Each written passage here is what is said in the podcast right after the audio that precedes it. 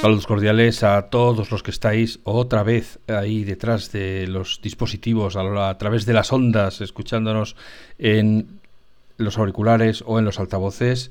Estamos aquí una vez más, Juan Agrelo, mi compi de podcast, y yo, que soy Alf, el responsable de FacMac. Y hoy venimos con doble celebración. La primera es que hemos emitido el podcast número 100, llevamos 100 episodios.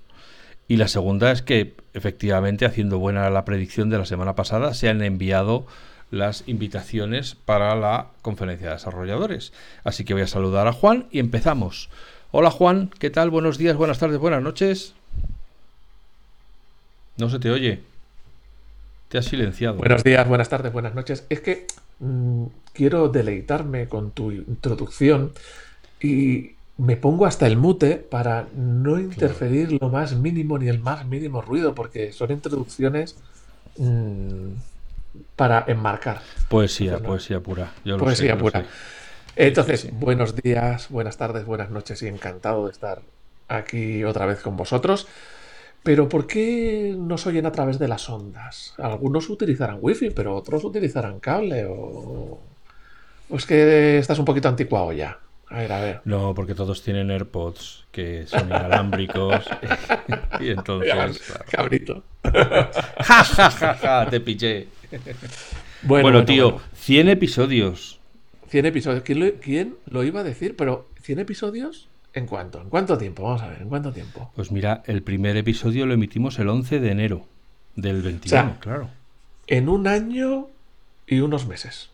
Sí, en un año y tres meses ha pasado. Vamos, no hemos hecho, no hemos hecho 50 y pico ni 60 episodios, que serían uno a la semana, sino que hemos pasado.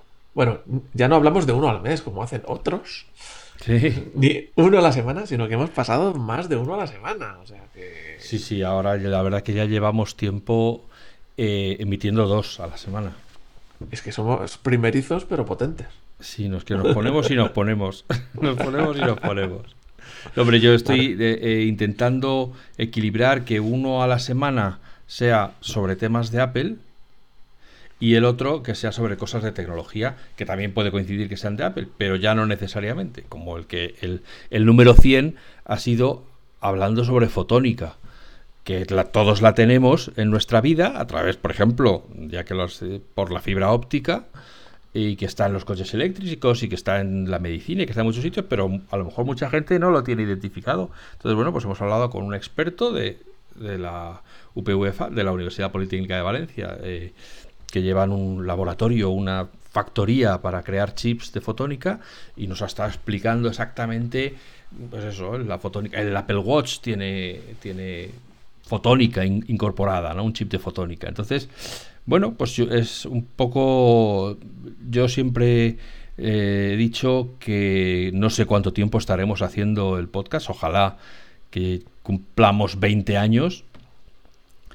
Pero eh, lo que sí quiero es que si algún día dejo de hacerlo, mire atrás y diga, oye, este trabajo que he hecho durante X tiempo, ya por lo menos un año y tres meses, ha merecido la pena. ¿no? Hemos hablado de cosas que yo creo que son interesantes y que cada vez interesan a más gente por lo que vemos en las, en las escuchas, ¿no? Bueno, y de momento no se ha hecho nada pesado. No encuentro que, que cueste sacar temas ni que cueste ponernos a grabar. Me refiero que sigue siendo tan fácil o más que el primer día. Más que el primer día, porque hemos eh, pulido eh, las primeras, las asperezas típicas del principio. Pero vamos, que no, no veo yo síntomas de agotamiento todavía. No, yo creo que en estos meses, o sea, lo, más difícil no es grabar el podcast o, o, incluso encontrar temas, es encontrar cómo quieres contar los temas, ¿no? Es, que eso es lo que nos a lo mejor nos ha llevado más tiempo. Eh, que no es que no es que no es solo ponernos a hablar delante del micrófono ya la venga una hora dale que te pego sin rumbo, como pollo sin cabeza, ¿no? Sino decir, bueno, vamos a hablarlo, pero lo queremos enfocar de esta manera y vamos a hablar de esta tecnología, y vamos a hablar con esta gente y vamos a buscar invitados que vengan a contar cosas que no sean las de todos los días, ¿no? Bueno, a ver, yo, para mí la cosa que más difícil ha sido es cumplir lo de la media hora por capítulo que nos habíamos propuesto. Sí. hemos, demostrado que tenemos una disciplina militar absoluta y que no nos han conseguido mover, por más interesante que fuera el invitado, no nos han conseguido mover de esa media hora que hacemos un episodio tras otro. Nos propusimos que cada capítulo de FanMac debía por lo menos estirarlo para que llegase a durar media hora. Eso es. Fíjate que, que nosotros pensamos en la media hora porque para los urbanos más o menos es el tiempo de tránsito entre la casa y el trabajo, ¿no? Normalmente, o incluso en los trayectos que puedas hacer en la ciudad, aunque no sea estrictamente yendo al trabajo, pero si te mueves por la ciudad, los traslados pueden durar fácilmente media hora, y si son cortos, pues un cuarto de hora ida y otro cuarto de hora de vuelta, ¿no?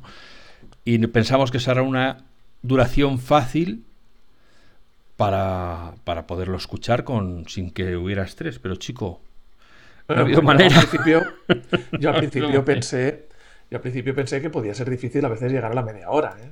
O sea, yo dije, a lo mejor va a ser difícil llegar. Pero los que nos escuchen habitualmente, no a los nuevos que acaban de descubrir este podcast, verán que esa parte no fue la difícil. Oye, y también un reconocimiento a nuestro gran líder supremo Alf por todos los invitados que ha conseguido hasta ahora, que ha ido sacando invitados hasta debajo de las piedras. Un aplauso muchas gracias. La verdad es que yo esto lo acojo con absoluta humildad porque el mérito no es mío, es mérito de los invitados que han que se han prestado a que su nombre se asocie con nosotros. Eso es, hay que reconocer que, bueno, y es que claro, después de 100 episodios la lista es demasiado larga como para citarla, ¿no?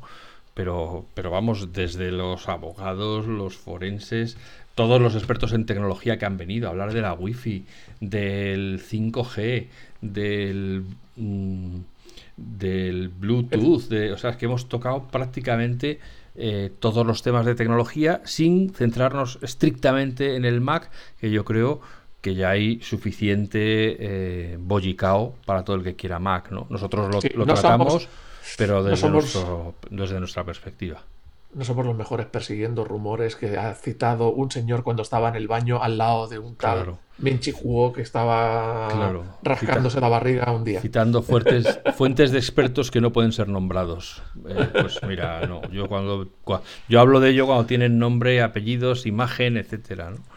Y entonces, bueno, pues eh, yo creo que podemos contar algunas cosas de, de, de cómo hacemos el podcast, ¿no? Como sabéis, nos ha pillado la pandemia de hecho, el, primer episodio de, que publicamos el 11 de enero se llamó Los elfos de Bill Gates, vacunas, 5G y teletrabajo. O sea, fijaos si estábamos en pañales. O sea, se decía que Bill Gates eh, estaba inventándose lo de las vacunas para meternos el 5G. Tú fíjate las cosas que se traga la gente, bueno, que se tragan y que repiten. Y estábamos todos aquí eh, estrenándonos en el teletrabajo. En aquella época era novedad el teletrabajo.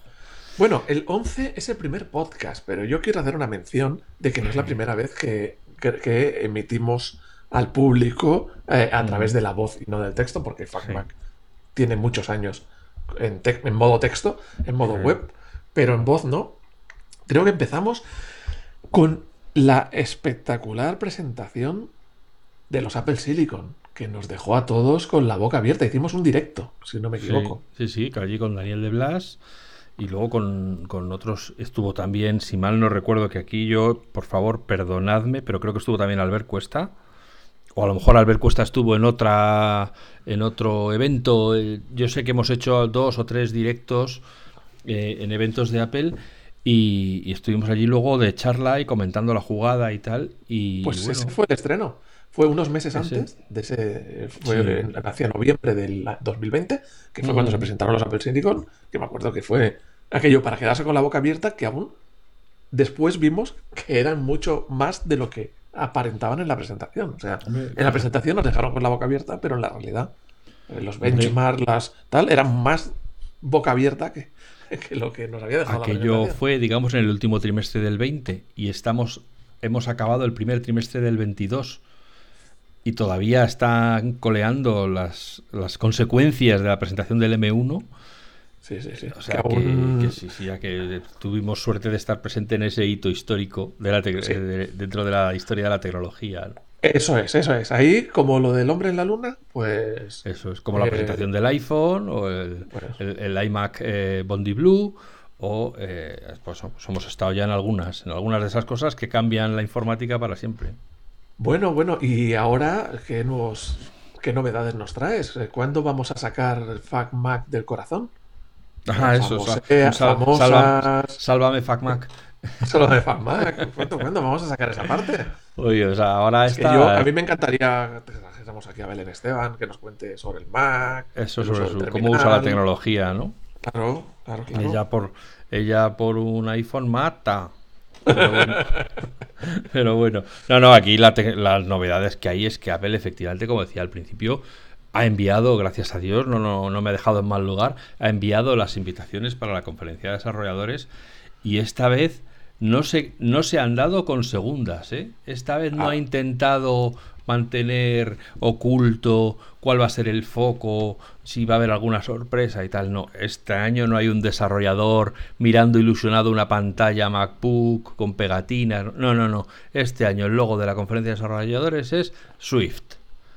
Eso quiere decir, cuéntanos, cuéntanos. Yo lo, que, lo que entiendo, y de esto lógicamente desde aquí hasta que se produzca, eh, hasta que sea la, keynote de, de introducción de la conferencia de desarrolladores el 6 de junio, nos dará tiempo a hablar largo y tendido, pero entiendo que Swift ha llegado, ha cubierto un hito que le va a poner a otro nivel, que hasta ahora era divertido, era ágil, era un lenguaje nuevo, era súper puturru, pero han llegado a un hito y eso hace que le haya dado el galardón de eh, ser el logotipo de la, de la Keynote, o sea, de, la, de, toda la conferencia de desarrolladores.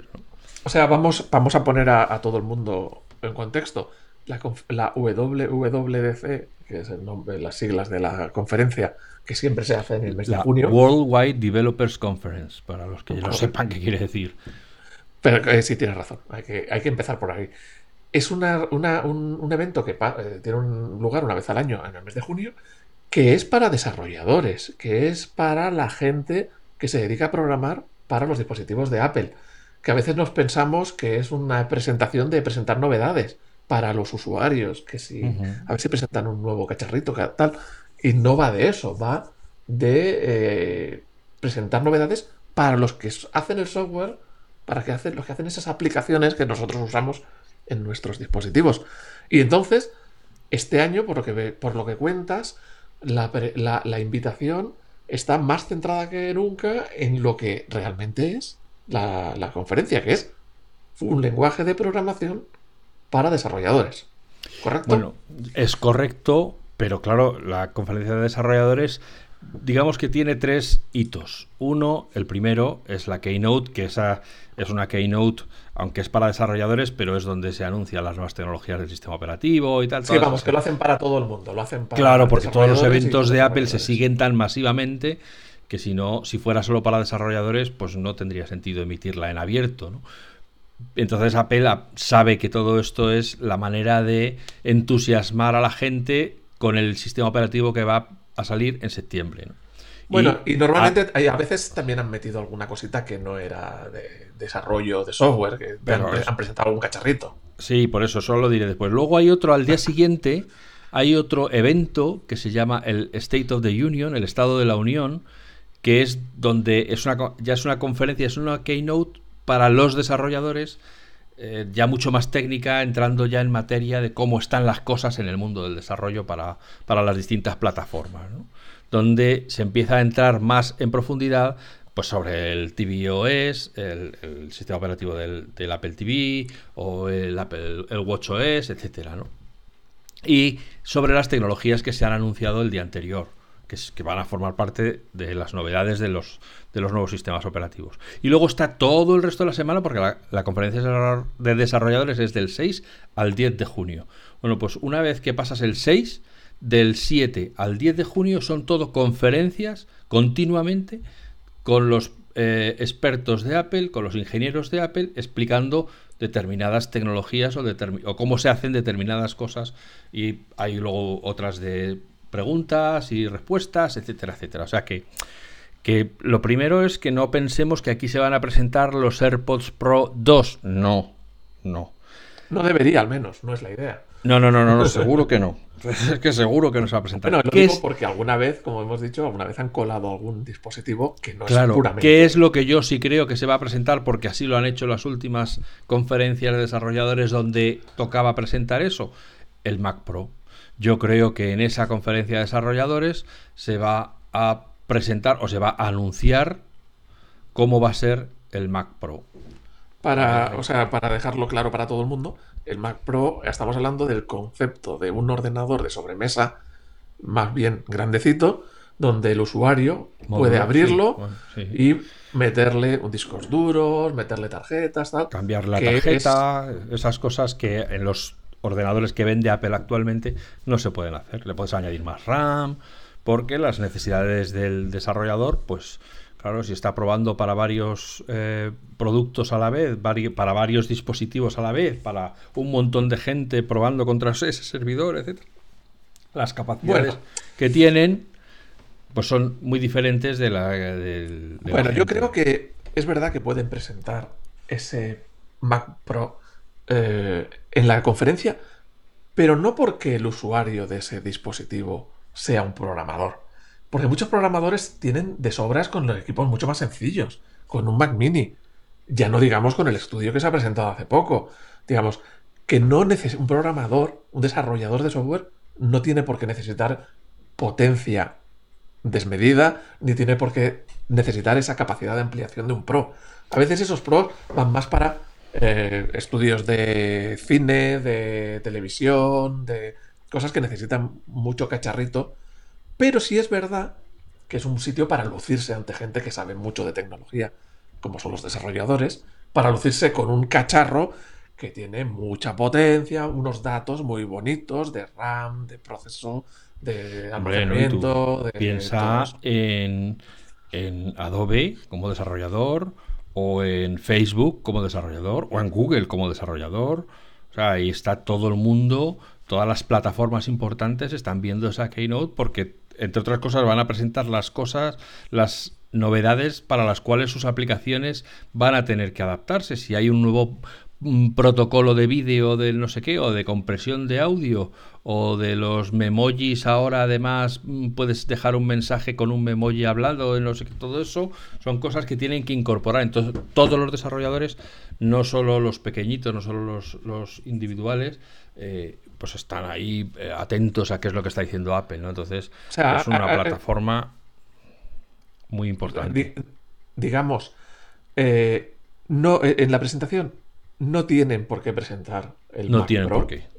Que estamos hablando de que quizás sí, pero acordémonos que Apple decía que la transición duraría dos años. Hemos dicho que fue en noviembre de 2020 el fin de la transición, es decir, cuando se tiene que presentar el último dispositivo, que es el Mac Pro, que es el único que queda, eh, tendría que, para cumplir los dos años, tendría que hacerse en otoño, en octubre, en noviembre. Y en otoño ya están los iPhone. ¿Perdón? En que en otoño, en septiembre, está la, la keynote de los iPhone. Claro, Que es así que es. Ahí sí que es el, ahí sí que le va el negocio a Apple, claro. El, iPhone es más del 50% de la facturación de Apple. Porque a base de vender Mac Pros no haces un negocio. No, claro. Eso es un. ese es el. el lucirse. Eso es, para decir el más chulo soy yo. Y aquí tengo este maquinón, que como recordemos que el actual vale creo que 6.000 euros, el que se sigue de vendiendo. para arriba. De 6.000 para arriba y que puede llegar no sé si hasta los 22.000 o algo así. Una vez que le pones la máxima tarjeta de, de gráfica, todos los discos duros que cabe, la máxima RAM, el no sé qué, la tarjeta metal. Una vez que le has metido del Afterburner, todas las cosas que tiene Apple para los pros, eh, no sé si acaba en 22.000 euros y tal. Y luego encima te compras el Cinema Display este Pro Chiri Flux y ya es el acabose, ¿no? Entonces, bueno, mm, con eso no, lógicamente de esos no vende muchos, no, no, no vende millones de unidades, pero es una demostración de hasta dónde se puede escalar, la, en este caso, en este año en concreto, hasta dónde se puede escalar la arquitectura M1 o a lo mejor ya lo presentan con el M2, o sea, es que todo de aquí... O sea, que digamos, la, la presentación puede que, nos puede que aprovechen para presentarnos en Mac Pro, porque es un evento donde hay gente que maneja esos datos, o sea, para lucirse, y que luego no lo vengan a la venta, sino que lo pongan a la venta en octubre o en noviembre. Claro. Claro. Puede que presenten alguna otra cosa, pero realmente lo, realmente lo que sí seguro que van a presentar son sistemas operativos. Eso es tacatún. Porque, ahí, ahí, sí que está el 100% de los que están acudiendo son usuarios de las nuevas tecnologías o de las modificaciones de las APIs eh, que, vayan a, abandonar o que se vayan a incorporar en la Domot, en el Home OS, en, todas estas en el, en el Car OS, en, fin, que ya tienen tantos OS y algunos están a medio cocinar. Que, ya se me olvidan las siglas, ¿no? Pero bueno, que para el sistema operativo de los coches, para el sistema operativo de los hogares, para el sistema operativo del reloj, de todos esos, eh, toda esa gente está mirando, porque no olvidemos que muchos de esos temas Apple marca la pauta, ¿no? Claro, y no, y pensemos que además les condiciona a los desarrolladores en su día a día. De cómo tienen que hacer las aplicaciones depende mucho del sistema operativo. Porque muchas cosas ya se las da programadas Apple a través de lo que se llaman librerías. Entonces, el desarrollador que quiere hacer una aplicación no tiene que eh, programar todos los detalles de esa aplicación, sino que muchas cosas ya se las ha dejado programadas Apple y simplemente tiene que llamar a esta función, a esta otra función, a esta cosa. Y este es el momento donde Apple les dice, oye, he preparado este sistema operativo nuevo para el ordenador, para el iPad, para el teléfono, que tiene estas novedades que antes no tenía y ahora vuestras aplicaciones pueden hacer esto, esto y esto que antes no podían hacer. O lo hacen mejor, o son más eficientes, o lo que sea. Y llevamos un tiempo eh, a un ritmo de un sistema operativo al año. Yo creo, en mi opinión, que no tendrían que sacar uno al año porque mm, yo, o sea, es que se pasa de un año al otro, te pasas de un sistema operativo al otro y ya no, y no le sacas partido, no, eres capaz de aprenderte todas las novedades del sistema y ya te han cambiado al, nuevo. O sea, que yo claro, efectivamente podrían hacer como hace, por ejemplo, Adobe con, con todos los sistemas de suscripción que se acaban prácticamente los anuncios de, de novedades porque lo que están es iterando continuamente y nuevas versiones y nuevas eh, capacidades o mejoras, no sé qué. Entonces ya se pierde un poco el, este. Pero para Apple es que es un, es un impacto publicitario muy importante. A ver, yo, yo creo que con el sistema operativo, cada dos o cada tres años ya sería suficiente. Es verdad que hay mejor, mejoras que se pueden ir haciendo mientras. También entiendo que hasta el Apple Silicon tenía sentido que fuesen sacando sistemas operativos cada año por un motivo. Ir, forza, ir preparando el camino del Apple Silicon. Es decir, ahora saco un sistema operativo que no soporta las aplicaciones de 32 bits. Ahora saco un sistema operativo que no soporta el OpenGL o el OpenCL y tienes que usar la librería nueva gráfica Metal. Ahora, o sea, digamos, con cada añito ibas forzando a los desarrolladores a que fuesen poniéndose al día sus aplicaciones, que no siguiesen con el código de hace 20 años, para que cuando llegase el Apple Silicon, a través del sistema de conversión este que se llama Rosetta, pues funcionasen todas las aplicaciones de maravilla, porque digamos todas estaban ya frescas y preparadas. Entonces ese cambio de sistema operativo ayudaba a que me he cambiado el nuevo sistema, pero ojo, que todas estas cosas ya no funcionan. Entonces iba haciendo limpia. Pero una vez ya se ha hecho el cambio de sistema operativo, yo creo que deberían espaciar un poco eh, los cambios de sistema. No sé, yo cuando vi en el telediario o en, las noticias, vamos a decir, eh, por no usar un, programa concreto, cuando vi en las noticias una reseña de la conferencia de desarrolladores de Apple, me di cuenta que el impacto mediático que tiene que Apple eh, haga un evento para presentar sus sistemas operativos se va se puede cifrar en cientos eh, de millones de dólares, ¿no? Porque se ve en todo el mundo, es publicidad gratuita en todo el mundo. Y a lo mejor hay cosas que han estado disponibles antes en Android o en Windows y nadie las sabe o nadie las ha valorado y de repente Apple las presenta como que las incorpora en su sistema operativo y todo el mundo dice, oh, qué bonito, qué cómo mola. Y, a lo mejor resulta que antes estaba en otros sistemas operativos, pero Apple consigue, por el impacto que tiene, por la capacidad que tiene, para que todo el mundo se haga eco de sus cositas, consigue que parezca que es idea suya, ¿no? Entonces yo entiendo que a Apple le cueste renunciar a esta cita anual, incluso aunque además tampoco les ha dolido las prendas cuando han tenido que decir, oye, la de este año en vez de ser tantas novedades, nos hemos dedicado a hacer limpieza en el sótano y en las cañerías, hemos cambiado la electricidad y es una mejora. Me acuerdo de los Snow Leopard y, lo, y el tigre, el Mountain Lion y todos estos, ¿no? A mí me parece muy bien que, que, tomen esas decisiones de me dedico a mejorarlo en lugar de me dedico a poner más florituras. Porque aquí estamos, aquí vamos a ver, son sistemas operativos, sobre todo el Mac OS, sistemas muy maduros, es decir, eh, que funcionan muy bien, que ya están, digamos, muy pulidos, muy avanzados. Porque si ahora yo te, te digo, ¿qué le pedirías a Apple que incorporara los nuevos sistemas operativos? Yo, en la, en la parte del iPhone y en la parte del Mac, poca cosa se me ocurriría de, es que necesito esto, es que no me das esto. Porque están muy avanzados.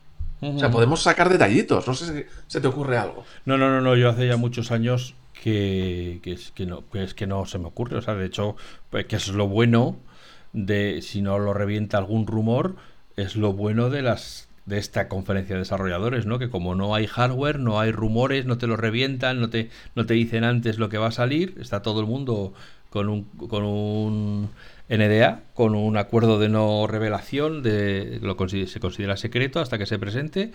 Y entonces, pues eh, por eso da gusto ver esta, esta keynote, ¿no? Porque es en la que de, de verdad vienes con ojos nuevos a ver qué es lo que Apple ha conseguido inventarse de repente, ¿no? Y dices, ah, ostras, qué bien. A que, mí me gusta... yo seguro que va a haber mejoras en mapas y seguro que habrá, bueno, podrían dedicarle, no creo, pero podrían dedicarle unos minutos a anunciar eh, la aplicación esta para música clásica dentro de que, compraron la empresa y que la están puliendo para, para hacerla tal. A mí me gusta eh, verlas a, las Keynote así, eh, sorprenderme. Por lo tanto, intento evitar el tema de los rumores. Aunque es verdad que muchas veces no hay más remedio, porque aunque pases por una página y no entres en el artículo, a base de titulares te vas dando cuenta de los rumores. claro. Pero no me gustan los rumores porque no, aportan nada. Sí, cotilleo, como si viera el programa del corazón. Pero mm. eh, te quitan el sorprenderte con la presentación y quedarte un poco con la boca abierta. Yo creo, porque em, como ya he dicho en los últimos episodios, Tim lleva unas semanas imposible y eso que ya el, tema de su prima ya se pasó y tal, pero yo no sé de tener alguna movida en su casa o yo qué sé, el caso es que no está para que le gastes broma ni para que le preguntes cosas y, y, no, no, ha querido contarme nada, pero yo creo que por la potencia que tiene, eh, por la importancia que tiene para el mercado, seguro que hay novedades en mensajes, en, en cosas de FaceTime o en, o en las propias mensajes, porque claro, aquí menos aunque yo creo que va ganando, va ganando adeptos, pero en Estados Unidos el noventa y tantos por ciento de la gente utiliza mensajes, ¿no? Como, como el iPhone de Apple tiene la mayor cuota de mercado en Estados Unidos, pues es una fuente de, fidelización muy importante, ¿no?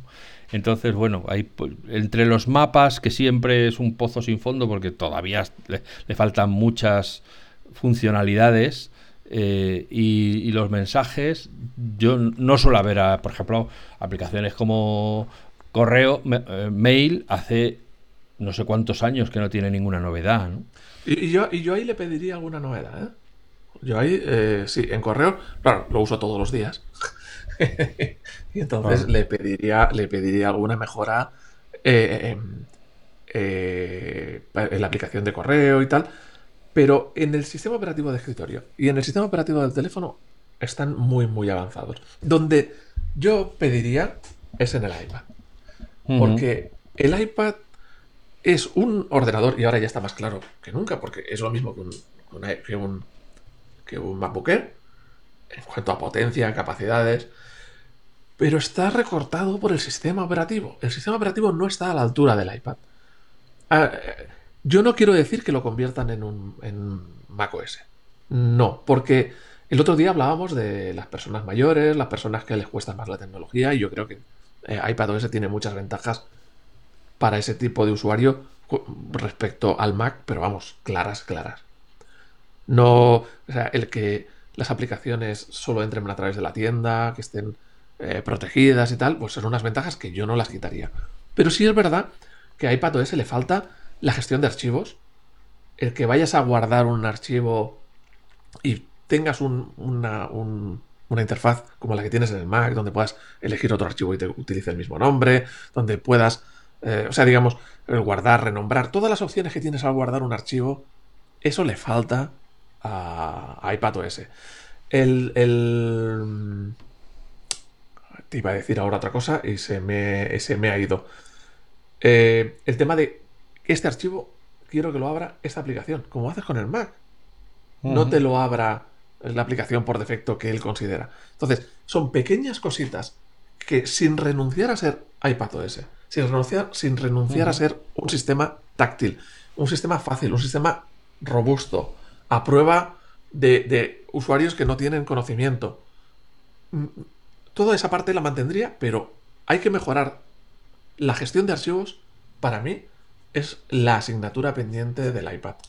Y yo lo, que le pediría a la carta de los Reyes Magos eh, o los Reyes Teams es mejorar la parte del sistema operativo del iPad, porque es una herramienta fantástica que funciona muy bien, mucho mejor que, el Mac para muchas cosas, pero tiene unas carencias que son, que ahora está más claro que nunca, muy de software. Porque el, el, procesador es el mismo que tienes en los Macs, la memoria RAM, el almacenamiento, o sea, digamos, que tienes lo mismo. No hay motivo para que sea una herramienta mucho menos potente a la hora de utilizarlo. No sé qué pedirías tú. Yo, por seguir con la carta a los reyes, lo que pido todos los años, que dupliquen los espacios de almacenamiento en, iCloud. Que si por tengo... precio. Claro, claro, claro, claro, que dupliquen. La, que si tengo un iPhone que es capaz de capturar vídeo en 5K a no sé cuántos fotogramas por segundo y, resulta que cada minuto me ocupa 2 gigas, pues claro, no me puedes dar, no puedes seguir manteniendo el mismo almacenamiento que cuando el vídeo era 640 por 480 y, y, nadie usaba el vídeo, ¿no? Entonces, las fotos del, iPhone eh, ahora que son en RAW y no sé cuántos y no sé menos, eh, pues si cada una ocupa dos megas y pico y hago 300 fotos o 3000 fotos en un viaje, pues no me puedes seguir manteniendo las mismas, el mismo espacio que, o sea, si si el dispositivo que me vendes cada vez hace que usándolo ocupe más espacio, pues yo creo que llega un momento en que tú también, el Apple como empresa tiene que ser sensible y decir, bueno, pues si le estamos vendiendo estos maquinones, no todo se trata en que todos contraten un plan superior de almacenamiento, vamos a aumentar un poco las cuotas para que... La cuota de almacenamiento. Para que puedan si no alguien se va a pensar que si no alguien se va a pensar que está dando la cuota de lo que hay que pagar cada mes. Eso sí, no, no, no.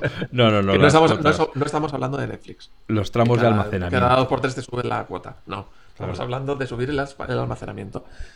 bueno, mira, yo ahí no tengo mucha queja. Hace mucho tiempo que tengo el plan de 200 gigas. Y creo que tengo poco más de 50 ocupados. Mm, me gusta hacer limpieza, aunque no la estoy haciendo, de fotos y tal. Porque es muy fácil ponerte a hacer fotos. Eh, eh, son gratis, pero luego ocupan. Y si no eres estricto en hacer limpieza, mm, se convierte en algo que ocupa mucho espacio, pero es que luego es inmanejable a futuro, porque es que hasta te da asco ponerte a ver las fotos porque es todo lo mismo todo el rato. Entonces, hay que hacer un ejercicio de hacer limpieza después de un evento. Pues sí, haces la misma foto a la niña que está cumpliendo años 12 veces, pero luego eliges la de las 12, la que queda bien, la que no tiene el ojo cerrado, la que no tiene la lengua fuera, y las otras las borras. Y entonces haces que sea agradable. Entonces, yo soy de hacer limpieza de coger los vídeos y, juntarlos y hacer un vídeo decente, quitando todos los espacios muertos y las cosas innecesarias. Pero lo que sí tengo que decir es que cada vez estoy más maravillado con, con iCloud. Es que va muy bien. Es que va, va muy, muy bien. Mm, responde muy rápido. Todo está sincronizado. Cero. Yo no he tenido nunca ningún problema. Como sabes, yo soy usuario de NAS. He intentado eh, reemplazarlo por ejemplo, de las fotos con el NAS, pero no, no es lo mismo, no tiene nada que ver. Mm, va mucho más lento, no puedes, cojo y edito la foto en cualquier dispositivo y sin hacer nada ya está en todos. O sea, no es lo mismo. Y mira que me gusta eh, el tema del NAS, pero no tiene, mm, tiene una serie de ventajas el NAS respecto al cloud. De lo tengo en mi casa, eh, tengo mucho más almacenamiento por menos dinero, pero no es, el, no es el funcionamiento fluido, cómodo que, que es iCloud. Y ahora, bueno, ahora no, ya hace mucho tiempo que estamos en el trabajo, utilizamos OneDrive, eh, OneDrive y SharePoint, que es dos variantes de Microsoft para almacenar información, me doy más cuenta de, lo, de lo, bueno que es, que es eh, em, iCloud. por lo malo que es OneDrive. Es que OneDrive no deja de dar problemas. O sea, trabajo con él todos los días, pero no estoy hablando en el Mac. En el Mac aún funciona más o menos bien. En el propio Windows, en el propio Windows es, es horrible. O sea, los problemas que da a mí y a mis compañeros y que abres un archivo pero no te lo deja, te lo abres solo en modo lectura, no sé a, santo de qué, o que intentan trabajar dos personas en el mismo archivo, es un dolor de cabeza. O sea, bueno, ya. O sea, bueno, que nos ponemos a quejarnos de Microsoft y no, y no, y no paramos. Amigos, amigas, este ha sido nuestra celebración del episodio número 100 y nuestras, nuestras ideas para la conferencia de desarrolladores. Si he dado las gracias a los invitados, por supuesto, muchísimo más tenemos que daros las gracias a vosotros y a vosotras que estáis una y otra vez, eh, una semana tras otra semana, desde hace 15 meses, aguantando el plomo y el turre que os damos.